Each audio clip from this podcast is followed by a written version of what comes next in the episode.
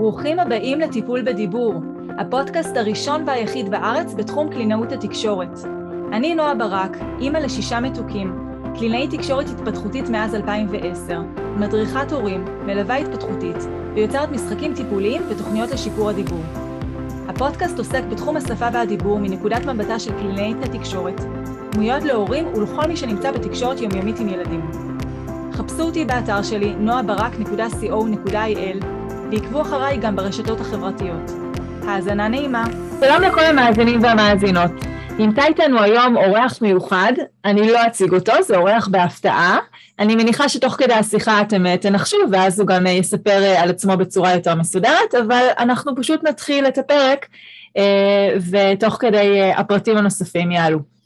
אז שלום לך, מה שלומך? מצוין. יפה.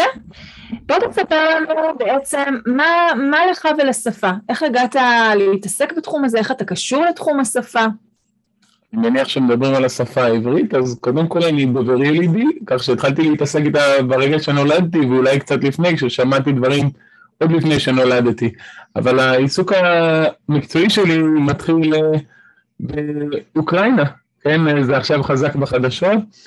אה, זה התחיל כשלימדתי באוקראינה אה, עברית ויהדות ב-2006, למעלה מ-15 שנה, וככה, למרות שזה לא היה אמור להיות התפקיד הראשי שלי שם, זה מה שזה נהיה, ואפילו יש לי אנקדוטה מאוד מעניינת, אה, מצחיקה במיוחד לאלה מכם שמבינים קצת רוסית, אני זוכר שלימדתי בבית ספר יהודי שם, ואני דיברתי עברית והיה, והיה מתורגמן או מתורגמנית שהסבירה את הדברים ברוסית, זה היה בחרקוב או מה שנקרא באוקראינית חרקיב, ולימדתי על צירוף סמיכות בעברית, כלומר בית ספר, ונתתי דוגמאות, אז אני מסביר לכיתה בית ספר, בית כלא, ובית תמחוי, וכל הכיתה צוחקת, והמתורגמן או המתורגמנית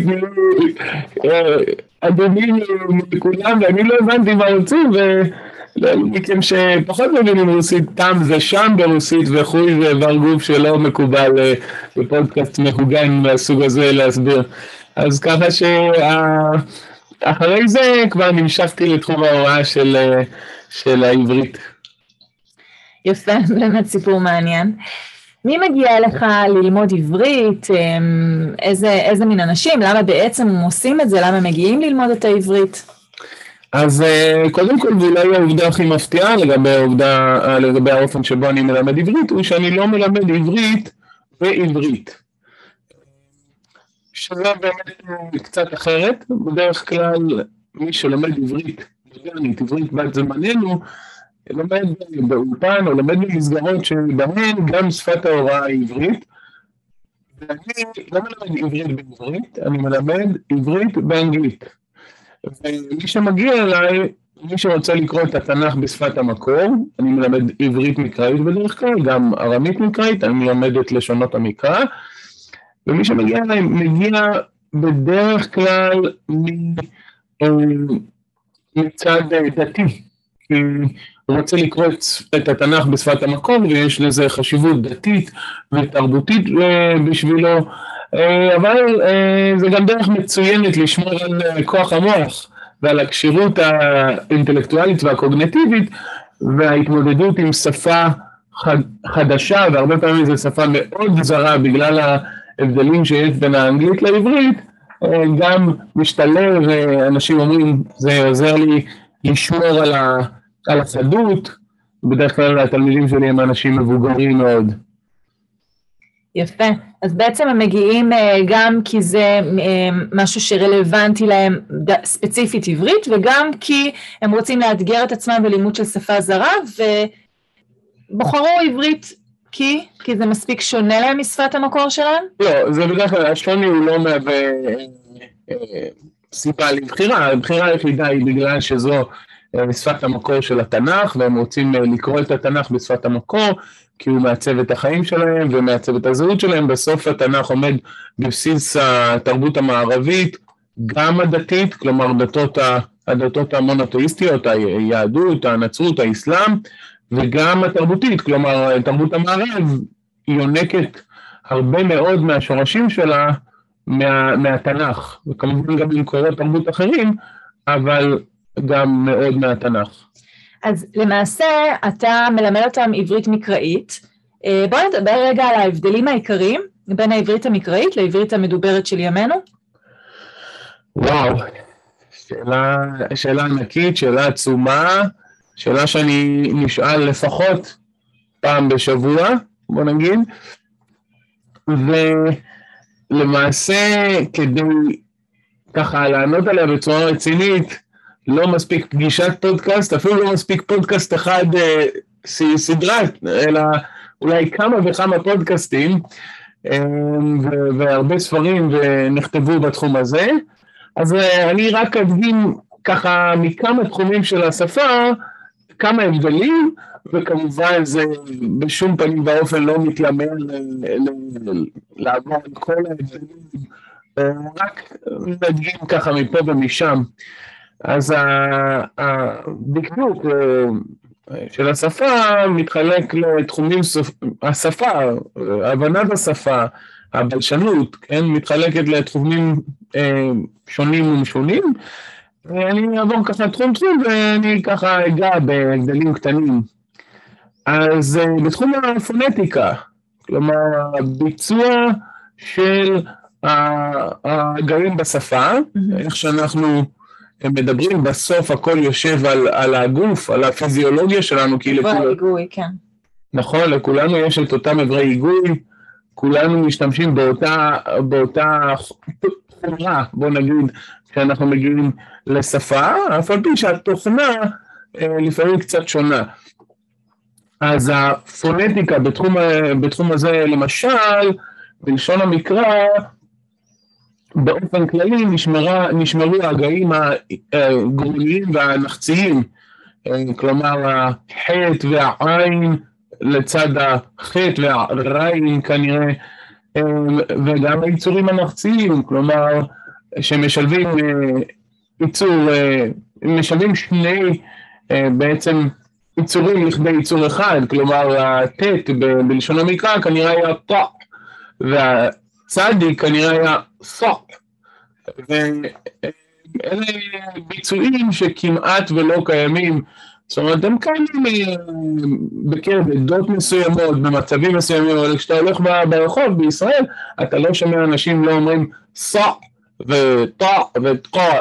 אה, זה יצורים נחציים כבר לא מבוצעים בעברית מדענית כשהם בוצעו בלשון המקרא. אה, זה מעניין, כי אנחנו יודעים שהשינויים שקורים בשפה הם שינויים שנוצרים בגלל שכדי להפוך את השפה לקלה יותר, לזמינה יותר, לפשוטה יותר להפקה. ובאמת הדוגמאות שנתת, לפחות אני, ואני מניחה שגם אה, לפחות חלק מהמאזינים, אה, יכולים לדמיין שיהיה להם הרבה יותר מורכב והם יצטרכו להשקיע הרבה יותר אנרגיה בלהגות את היצורים האלה, ולכן זה נשמע באמת כמו תהליך טבעי, שכיוון שהיום אין, הם לא נותנים משמעות מיוחדת מבחינה סמנטית, בשימוש דווקא בהם לעומת אה, שימוש בעין רגילה או בחטא רגילה, אני יכולה באמת להבין למה הם כבר לא, לא נפוצים בשימוש של ימינו. כי באמת אנחנו תמיד נדבר בצורה שקלה לנו ומשקיעה, מצריכה מאיתנו פחות הפקה של אנרגיה. אז קודם כל זה לא רק אה, דמיון שלך או של המאזינים, זה נתונים. זאת אומרת, יצורים כאלה גרוניים ונחצים קיימים פחות בשפות העולם, אה, באופן סטטיסטי. אה, עד כדי כך שהערבים שחשבו שהם היחידים שיש להם ביצוע נחצי לדלת, כלומר דלת נחצית, משהו כמו דאפ, כמו הומר סימפסון שאומר דאפ, שקורא לו משהו, קראו לשפה שלהם, אחת, אחד השמות לערבית בערבית, אלוהה דל-בעד, השפה שבה יש את היצור הזה דאפ. ש... כי הם חשבו שאין אותו באף שפה אחרת, אז היצורים הנחצים בוודאי פחות נפוצים בשפות העולם באופן כללי. אה, יתרה מזאת, כמובן הנושא של, של השפה לפעמים הולכת באמת לקלות, לפעמים אבל יש תהליכים כמובן הפוכים של, של בידול. כלומר, זה באופן כללי ודאי נכון, אנחנו רוצים להעביר כמה שיותר אינפורמציה בצורה הכי פשוטה, אבל לפעמים כדי ליצור, אה, אנחנו יוצרים דווקא בידול בכוונה. וכמובן שנוצרים מילים שכן, כשאומרים למישהו עד 120 באושר ועושר, כן, אז, אז אנחנו דוברי עברית מדענית לא מבדילים בין אושר, happiness לעושר riches, זה נשמע אותו דבר, ולכן זה נהיה משחק מילים כזה. כן, אבל באמת אם נגיד אותם בסמיכות, אושר ואושר, אז אולי כן, למרות שבדרך כלל לא נדגיש את האושר עם עין, אבל אם נאמר אותם בסמיכות ונרצה להדגיש את ההבדל, אז כן נבין שככה זו דרך מבחינתנו להדגיש את ההבדל הסמנטי. לגמרי, זה מה שאנחנו עושים. אמ, יש פונטיקה, שזה הביצוע, ויש פונולוגיה, אני עובר לתחום הבא, שזה איך בעצם שהיצורים נתפסים במוח שלנו, או ההיגוי נתפס במוח שלנו. אה, פה נניח, בחרתי דוגמה שכמובן הדוגמאות ש... שאני מביא הן לא רק נוגעות בתחום אחד של השפה, אבל אה, זה משהו שהרבה פעמים אני אומר, ולילה כשאני מלמד, כמו שאמרתי, אני מרצה באנגלית, אז התלמידים שלי נמצאים בארצות הברית רובם, אבל גם במקומות אחרים על פני כדור הארץ, אז בלילה בשקט בשקט אני מספר להם שבעברית החלוקה להעברות, אה, כשיש שווה נע, אה, הוא מצטרף להעברה שאחריו, ואני אומר להם, תשמעו, אשתי היא קלינאי תקשורת, ויש לי מזל שהיא ישנה עכשיו, שאני יכול להגיד לכם מה שאני רוצה, והיא לא תגיד אחרת, כי אצלה החלוקה להעברות היא שונה. כשהיא עושה עם הילדים אה, חלוקה להעברות, אז היא מוחאת כפיים, והיא סופרת שבע מאה כהעברה. ואילו אני, שמסתכל על השפה בצורה היסטורית, דיאכרונית, ומלמד אתכם את לשון המקרא, כשאני מחלק להעברות, השוואה נע, או החטף, מצטרף להעברה שאחריו. אז זהו, אז קודם כל חשפת, אז נעשה את זה מסודר.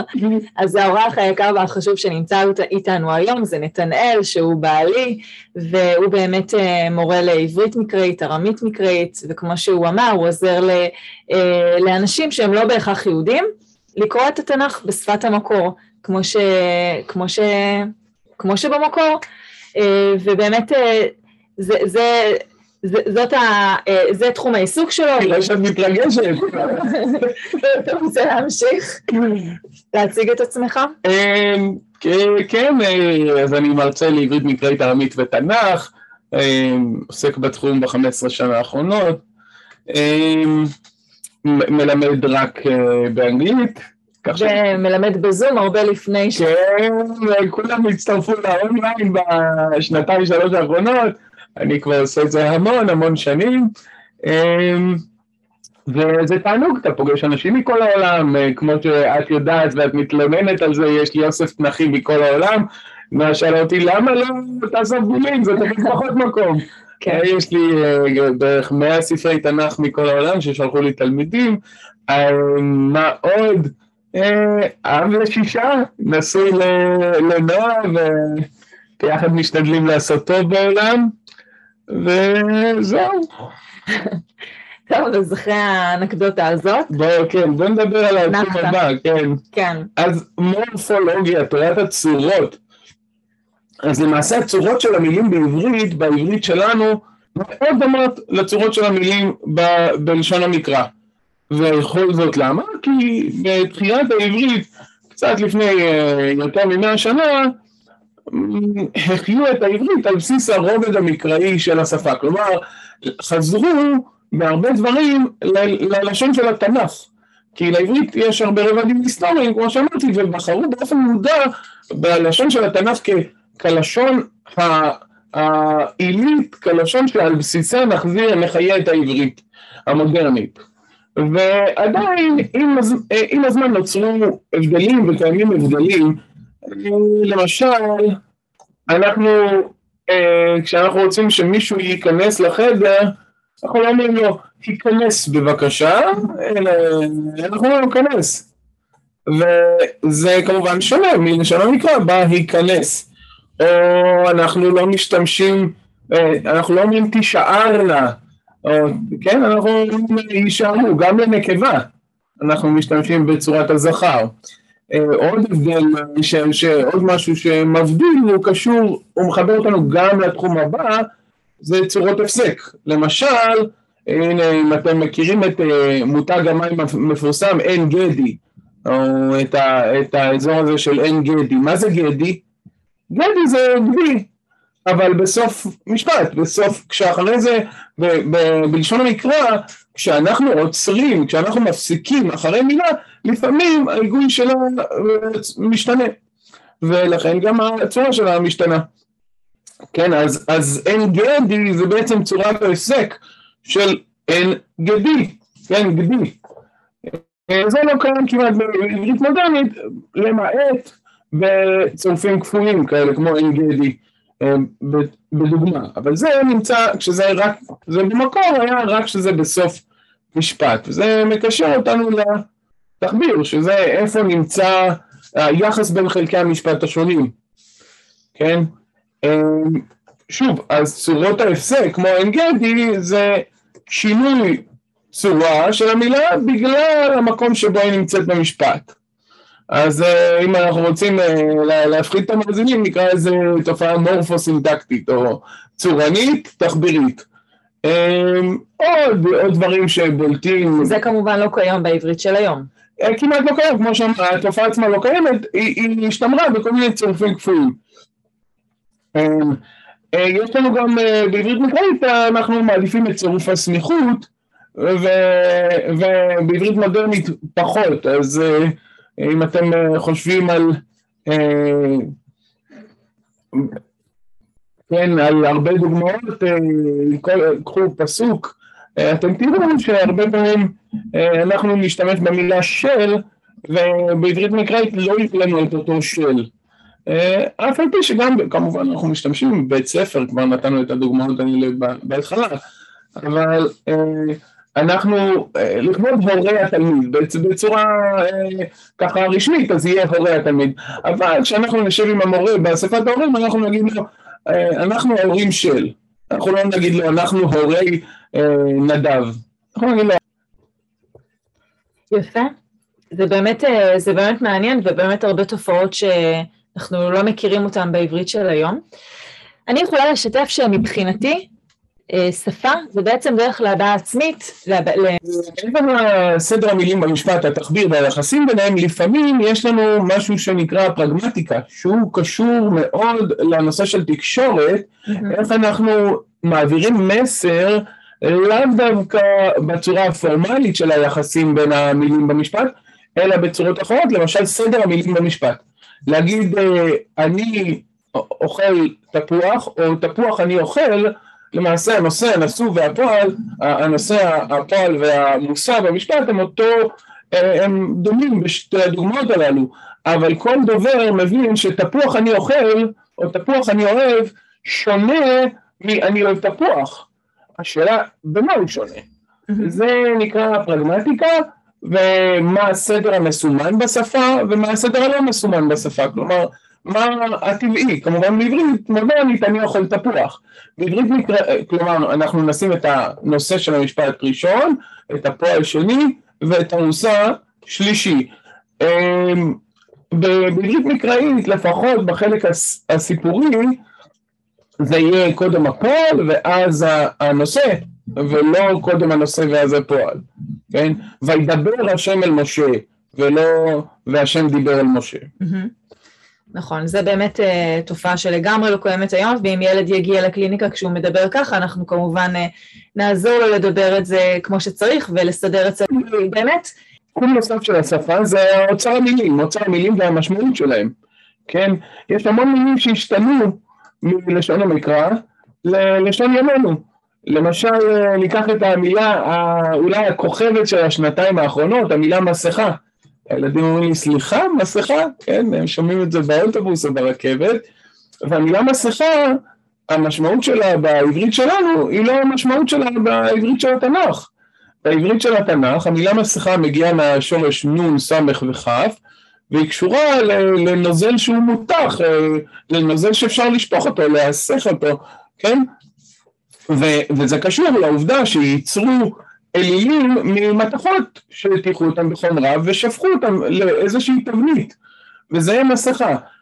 כשהחיו את העברית, כשחיפשו שם למה שנקרא מאסק, באנגלית, אז נתנו לזה את המילה העברית מסכה כי היא נשמעת דומה, אף על פי שהמובן שלה, האיש במסכת הברזל, אז באמת מסכת הברזל היא גם מסכה על הפנים כמו שאנחנו חושבים, והיא גם מסכה במובן זה שהטיחו אותה ויצקו אותה לתבנית, אבל איך שאנחנו משתמשים במילה מסכה שונה, גם המילה חשמל אה, עברה, היא מופיעה בתנ"ך, אבל כמובן היא לא, היא לא המשמעות שלה שונה מהמילה חשמל כשאנחנו משתמשים בה.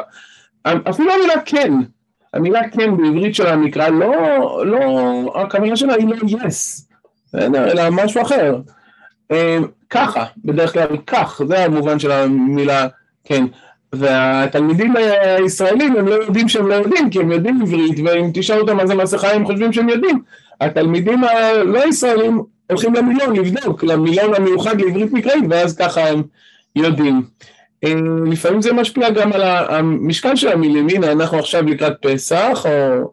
אז אה, יש לנו אביב, חריש, קציר, כל אלה עונות שנה, אבל בעברית מודרנית אותו משקל של מילה הוא מראה על פעולות שאפשר לעשות, משהו שהוא אכיל אפשר לאכול אותו, משהו שהוא דליק אפשר אה, להדליק אותו, אפשר, כן, משהו שהוא לביש אפשר ללבוש אותו, ולא אה, עונה, עונה שבה מדליקים, עונה שבה לובשים. אה, אנחנו עדיין משתמשים אה, בלשון המקרא לפעמים, וכמובן השירה שלנו, אם אתה קורא משוררים אה, לאומיים כמו ביאליק, אתה רואה שהם ממש היו בלשון המקרא, הכניסיני תחת כנפך והיא לי אם ואחות, כן, כל אלה כמעט ולא קיימים בשפתנו, אבל אתה רואה את השפעת לשון המקרא על השפה שם. על השירה, כן, נכון, אבל פחות על העברית המדוברת. וגם זה על השירה לא של היום, לא מי שכותב כל כך היום, אלא יותר מי שכתבו בתקופת תחיית העברית. אני יכולה לשתף באמת שמבחינתי שפה והשימוש בשפה זה דרך להבעה עצמית, זה דרך למימוש עצמי. אה, כשאני מלווה ילד, כשאני מלווה, מלווה הורים של ילד בדרך לרכישת שפה, המטרה שלי זה לאפשר לילד להביע את עצמו בצורה כמה שיותר מלאה ומדויקת. וכדי שזה יתאפשר, אני רוצה להקנות לו אוצר מילים עשיר, אני רוצה לתת לו את האפשרות להשתמש במשפטים אה, ארוכים יותר, במבעים יותר מורכבים, כמובן לפי סדר המילים אה, המדובר היום ולא סדר המילים אה, המקראי, אלא באמת מה שרלוונטי היום, וכמובן בהתאם לגיל שלו, ואני רוצה לאפשר לו להתבטא, ב- לבטא את הרגשות שלו, את המחשבות שלו, את החלומות שלו, ו- וזאת המטרה העיקרית מבחינתי. ולכן, לצורך הדוגמה, אם אה, מגיע ילד אה, בן שנה וחצי או שנה ושמונה חודשים, אה, מגיע אליי ככה לתהליך, והוא עדיין לא אומר מילים ראשונות בכלל, אז אני, אחת המטרות העיקריות שלי, כמובן בהנחה והתקשורת תקינה והמוטוריקה תקינה והקוגניציה תקינה, אני רוצה לתת לו את היכולת להביע מילים ראשונות כמה שיותר מהר. ואני אתחיל ממילים פונקציונליות, מילים שיאפשרו לו לתקשר בכמה שיותר מצבים ולהביע את הרצונות שלו. למשל, אה, המילה פה. אם הוא מסוגל להגיד פה ולהצביע פה, זה משהו שמאפשר לו תקשורת בהרבה הרבה מצבים. אה, זה, זאת לעומת אה, הצבע האדום. אני לא אלמד אותו בגיל שנה ושמונה, במיוחד אם זו מילה ראשונה. אדום, זה יהיה, יהיה לו פחות תקשורתי ופחות רלוונטי להביע את עצמו, מאשר מילים שהן מצביעות, מילים שעוזרות לו להסביר, לתאר, אה, אה, להפעיל את הסביבה. הנה, פה, איפה, עוד, את זה, אה, די, עוד, מילים כאלה. ובמקרה כזה, אני גם אתייחס למשל לצירוף את זה, לצורך הדוגמה, את זה הוא מבחינתי ייתפס כמילה אחת, למרות שזה בעצם שתי מילים בדידות, אני אתפוס את זה או אעודד את הילד להשתמש בזה ואחשוף אותו למילה הזאת אה, ואתייחס אליה כמילה אחת שפשוט יש לה שתי עברות. מבחינתי, אם הוא אומר את זה, למרות שהוא אומר את זה ברצף, הוא לא יגיד את זה, הוא אומר את זה, ככה, מבחינתי זה מצוין. אפילו אחשוף אותו למילה שהיא לא מדויקת, כלומר, אה, נניח אה, הצירוף עוד פעם, אז אני לא אה, בהכרח אלמד אותו להגיד, או אחשוף אותו, או אדגים לו, שאני אומרת עוד פעם, עוד פעם, אלא בצורה קצרה יותר, עוד פעם, עוד פעם. זה נכון שמבחינת הדיוק של ההגייה, אנחנו לא דייקנו פה, אבל הכוונה נשמרה. זאת, זה כן הבעה שהיא הבעה מקובלת, זה כן דרך קלה בוודאי מבחינתו להביע איזשהו מסר, ושוב, המטרה הכי חשובה מבחינתי זה לאפשר לו להביע את עצמו בצורה שתהיה מובנת ומקובלת. אין לי פה רעיון ללמד אותו לדבר בצורה שתהיה ככה מאוד מאוד נאומית או דידקטית ברמה כזאת כמו שמדברים ככה באקדמיה, בוודאי שלא בגיל הזה. אני רוצה כרגע לתת לו כמה שיותר בקלות להביע את עצמו. כן, פה כמובן שהגישה שלנו לשפה היא שונה, וגם קהל היעד שלנו שונה, בעוד, בעוד את עוסקת בעיקר עם ילדים, אני בעיקר עם מבוגרים, חלק מהתלמידים שלי יכלו להיות סבא וסבתא שלי, ולפעמים גם עצוב, אבל אני כבר איבדתי תלמידים פשוט מזקנה, לא מנסיבות טרגיות, במיוחד וזה תמיד קשה. כן, אני ניגש לשפה לא רק כמין עזר לחברות, לאפשרות לתקשורת עם החברה מסביב, סוציאליזציה, אלא ממש כמשהו שמאפשר לנו לגשת למקורות תרבות, לרעיונות הגדולים ולאמיתות הנצחיות של התנ"ך, בצד התיאולוגי של העניין, וזה באמת שונה, אם דיברת על, על פעם, עוד פעם, עוד פעם, אז אני ישר חושב על זה שהמילה פעם היא בעצם כף הרגל, היא בעצם הרגל, ו- ואני חושב על הפסוקים, מה יפו פעמייך בנעלים, כן, כלומר הרגליים שלך יפות בתוך הנעליים שלך, כן, משיר השירים, ועל זה ששלוש רגלים זה שלוש פעמים, מה שאנחנו חוגגים שלוש רגלים זה שלוש פעמים שאנחנו חוגגים בשנה, ועל ההבדלים ועל ההתפתחויות ועל, ה, ועל השימוש של זה בשירה ועל השימוש, ופה באמת אנחנו נבדלים בגישה לשפה. כן, זה ממש מעניין באמת איך אנחנו בעצם מלמדים את אותה שפה, אבל בצורה שונה, עם דגשים שונים, בהתאם לקהל היעד ולמטרה שהאנשים לומדים את השפה. איזה תופעות לשוניות מעניינות קרו במהלך השנים בשפה העברית? מה, מה היית מספר במקום הזה? וואו, אז כמובן, אנחנו מדברים על היסטוריה של למעלה משלושת אלפים שנה ועל אין ספור תהליכים שקרו ועדיין קורים. אני אתן שתי דוגמאות שאני חושב שאני מוצא מעניינות במיוחד, כי הן, כי הן בעצם קשורות גם לייחודיות של העברית. הראשונה זה משהו שכבר נגעת בו היום. למעשה אמרת שיצורים גרוניים ונחציים קשה לנו להגות אותם. והקושי הזה לא מתחיל במאה ה-21. למעשה יש לנו עדויות לקושי כזה כבר 4,500 שנה, ואולי בעצם יותר, 5,000, לא, 4,500 שנה, מראשית, ה, מהטקסטים המוקדמים ביותר שיש לנו מבבל ומאשור, ואנחנו רואים שבשפה שדיברו בבבל ואשור, מה שמכונה אכדית, היה להם קשה, כמו שלנו קשה לבטא את הגרוניות, אז הם לא ביטאו את הגרוניות ולא זיהו את ההבדל, כן? אז אם פה לאחד האלים המקומיים קראו בעל, לאותו אל מקומי, לאותו אל, בשוב ובבבל קראו בל, אז כי, כי הם לא יכלו לבטא את העין. אנחנו גם רואים קצת, קצת שרידים לזה, גם בלשון, בלשון המקרא, כן? אם יש לנו את המילה פתע או הפתעה, שאנחנו, שאנחנו כותבים עם עין, את המילה פתאום אנחנו כותבים עם א', למרות שהן קשורות אחת לשנייה, פתע ופתאום. כמו שלוש ושלשום. בגלל הקושי הזה להגות את הגרוניות, פתאום נוצר לנו איזשהו דמיון ביניהם. זה גם קורה בשפות אחרות, למשל בערבית יש לה, באי מלטה, אחד האיים המעניינים בים התיכון, אם נשאל את התושבים מה הם מדברים, הם אומרים מלטזית. מה זה מלטזית? זה ערבית של אשכנזים. כלומר, כמו שהאשכנזים באירופה לא ביטאו את העין ואת החטא ואת ה... ואת הקוף ואת הטט ואת הסד, ככה גם בערבית במלטה, תושבי מלטה לא מבטאים את היצורים האלה, והקושי הזה מעניין כי הוא ניכר על פני תרבויות שונות ותקופות שונות.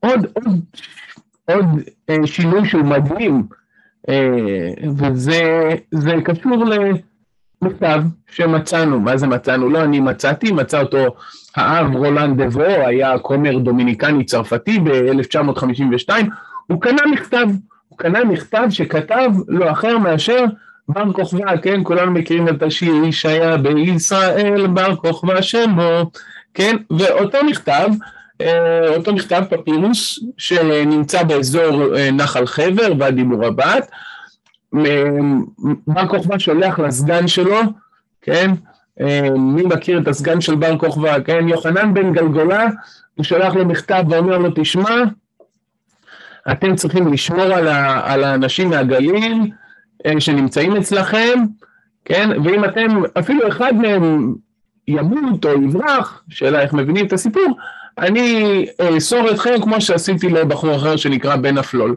אבל הוא כותב את זה בצורה אה, מגניבה, הוא כותב מעיד אני עלי את השמיים, ואת התו הוא מחבר נשים במילה אחת, את השמיים. ייפסד אחד מן הגללאים שאצלכם, כל אדם, אה, כן, שאני נותן את הכבלים ברגליכם. את הכבלים, את השמיים, את הכבלים, ממש במילה אחת. כמו שעשיתי לבן אפלול.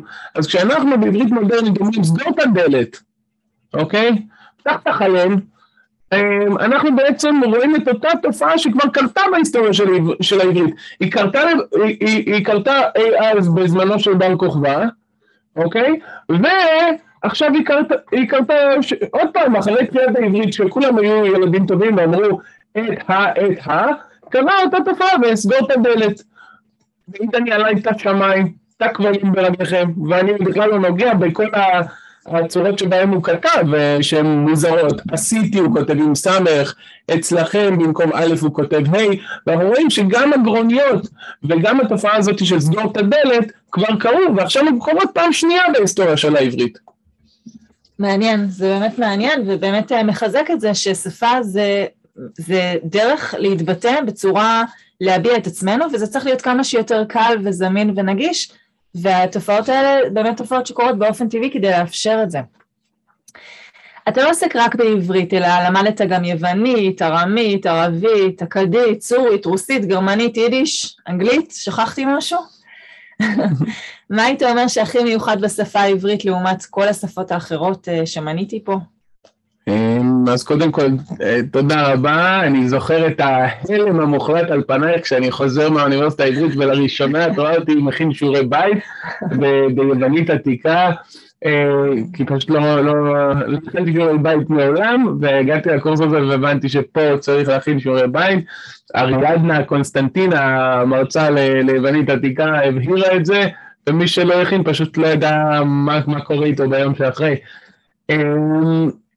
כן, מה שמיוחד בעברית, לפחות כרגע, היא שהיא באמת נותנת לנו גישה לאוצרות התרבות של השפה והדת והתרבות שלנו בשלושת אלפים שנה האחרונות בצורה די קלה. כלומר, עם כל ההבדלים, אה, ופה יש שלא יסכימו איתי, אבל עם כל ההבדלים, כן, בהסברים קלים, יש לדוברי עברית מודרנית גישה אה, לא רעה ללשון המקרא, כן, לא במאה אחוז, וציינו את ההבדלים וכמה מההבדלים, ואמרנו שיש יתרון לסטודנטים הזרים שהם יודעים שהם לא יודעים, אבל כן, יש לנו יכולת לגשת לאוצרות תרבות, יש לנו יכולת לפתוח את מגילות קומראן ולקרוא, וואלה, כמו שאנחנו קוראים את עיתון הבוקר, אה, אף אחד לא קורא עיתון היום, אבל כמו שאנחנו קוראים אתרי אינטרנט היום, אה, זה כתוב באותו כתב, וזה פחות או יותר אותה שפה, וזה מדהים, דוברי אנגלית למשל לא נהנים מה, מהעושר הזה, כן?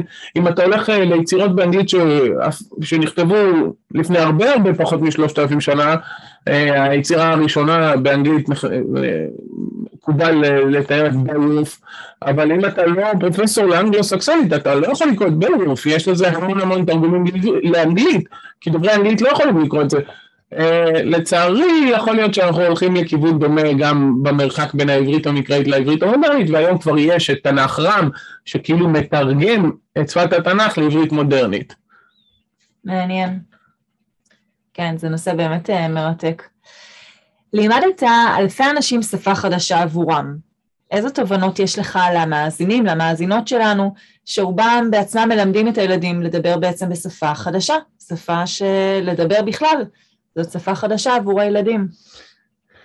אז כמובן יש הבדלים בין ללמד שפה בצורה אקדמית למטרות גישה לטקסטים, שזה פחות או יותר מה שאני עושה, וללמד שפה חיה, אבל יש כמה דברים שאני כן משתדל לשלב מתחום הזה של, ה, של ההוראה של שפות באופן כללי, לשלב כמה שיותר חושים ב, בלימוד, אם זה שמיעה, יש כאלה שלומדים טוב יותר בשמיעה, אני מקליט לתלמידים שלי את הפסוקים שאני קורא, זה קריאה, כתיבה, אמ, אם היה, אני הרבה פעמים אומר, אם, היה, אם הייתי יכול אה, להכריח אתכם אה, לאפות עוגיות בצורת האותיות, הייתי גם את זה עושה. כלומר, לשלב כמה שיותר חושים בלימוד, לא לפחד לטעות, לא לפחד לטעות.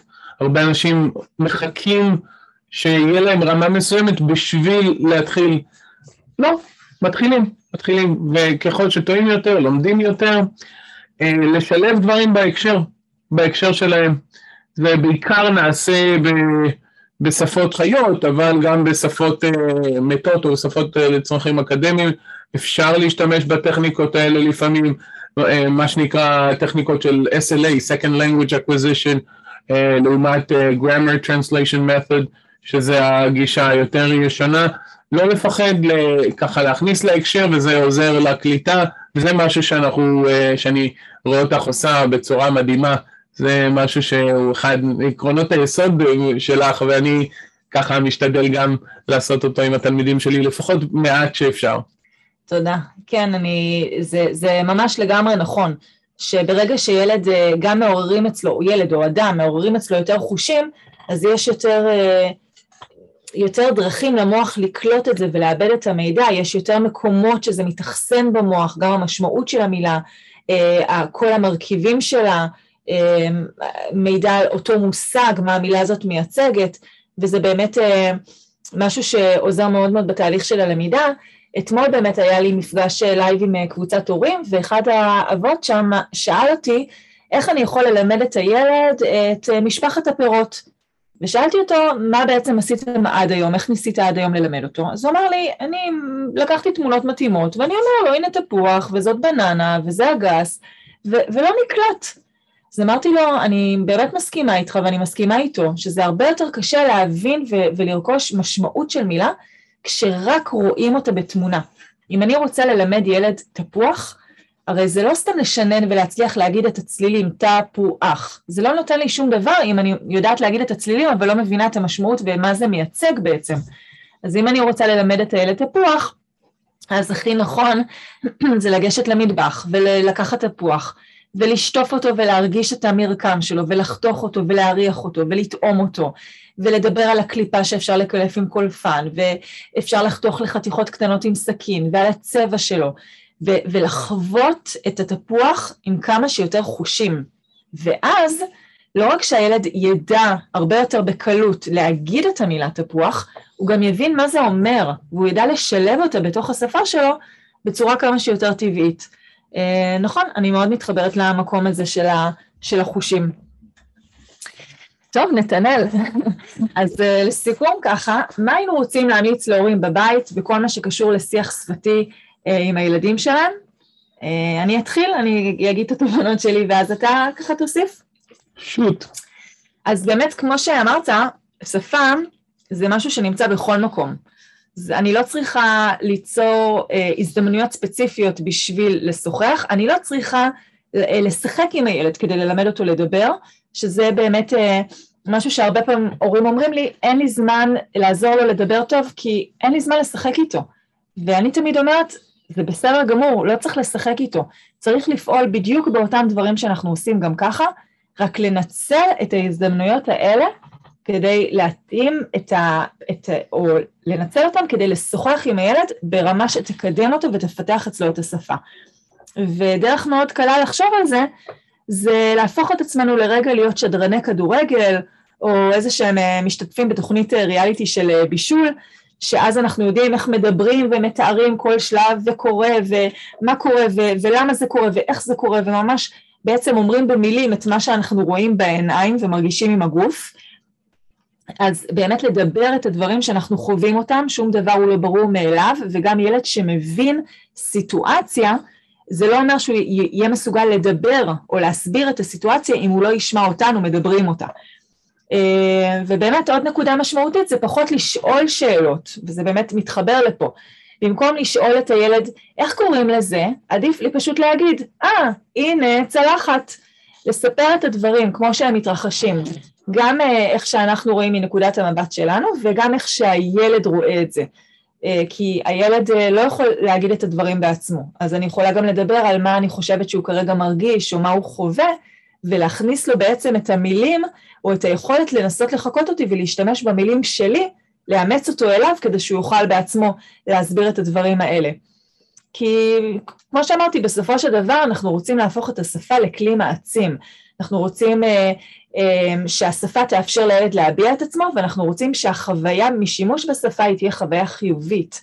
ולכן אנחנו רוצים לחזק ולעודד את הילד על כל ניסיון שהוא מנסה לבטא את עצמו, גם אם הוא לא אומר מדויק, ולא כל הזמן אה, להשתמש בעצם אה, בבחינה או בבדיקה עד כמה הוא יכול ומסוגל, אלא לחזק את מה שיש שם ולחשוף אותו, ומתוך זה באמת אה, זה מדרבן, מעלה את המוטיבציה ואת ההתגייסות שלו להמשיך ו- וללמוד ממני ו- ולהטמיע ממני איך, איך הוא יכול לדבר טוב יותר. כן, זה גם בהתאם למה שקורה אצלנו בבית, כן, את יותר מדברת עם הקטנים יותר, ואני אולי קצת יותר מדבר עם הגדולים יותר, לא שאנחנו לא מדברים, כן, עם. לא שאני לא מדבר עם הצעירים, עם הצעירות יותר ואת עם הגדולים יותר, אבל איפשהו יש, אה, אני לפחות מרגיש שאני מדבר יותר עם הגדולים, כי השפה היא כבר לא רק אה, שפה סיעודית, כלומר אני צריך את זה, אני צריך ללכת לשירותים או אני רוצה לאכול או אה, זה, אלא יש לשפה מעבר לשימושים התכליתיים הבסיסיים, אה, היא כלי, הכלי המרכזי שלנו להעביר את התרבות, אה, כלי לחשיבה, לשעשוע, להרחבת הדעת, ופה אני ככה ממליץ לכם באמת להשתמש בכל, ה, בכל הכלים האלה של משחקי מילים, שעשועים, חידות, חשיבה, להשתמש בשפה כאילו ככלי לפיתוח חשיבה קצת אנליטית, להגיד אוקיי, בוא נחשוב על זה רגע, אז יכול להיות משהו אחר, להשתמש בשפה כדי לבחון את המציאויות, את מה שאנחנו רואים ואת המציאויות האלטרנטיביות, מה יכול היה להיות, ולהשתמש בה לא, שוב, בשלב הבא, כן, להורים פה שהם הורים גם לילדים גדולים יותר, להשתמש בה גם ככלי לתרבות ולחשיבה, ולא רק אה, ככלי לצרכים בסיסיים תכליתיים. או כאן ועכשיו, לא... כן, לא רק כאן ועכשיו כמובן, אלא מופשט יותר.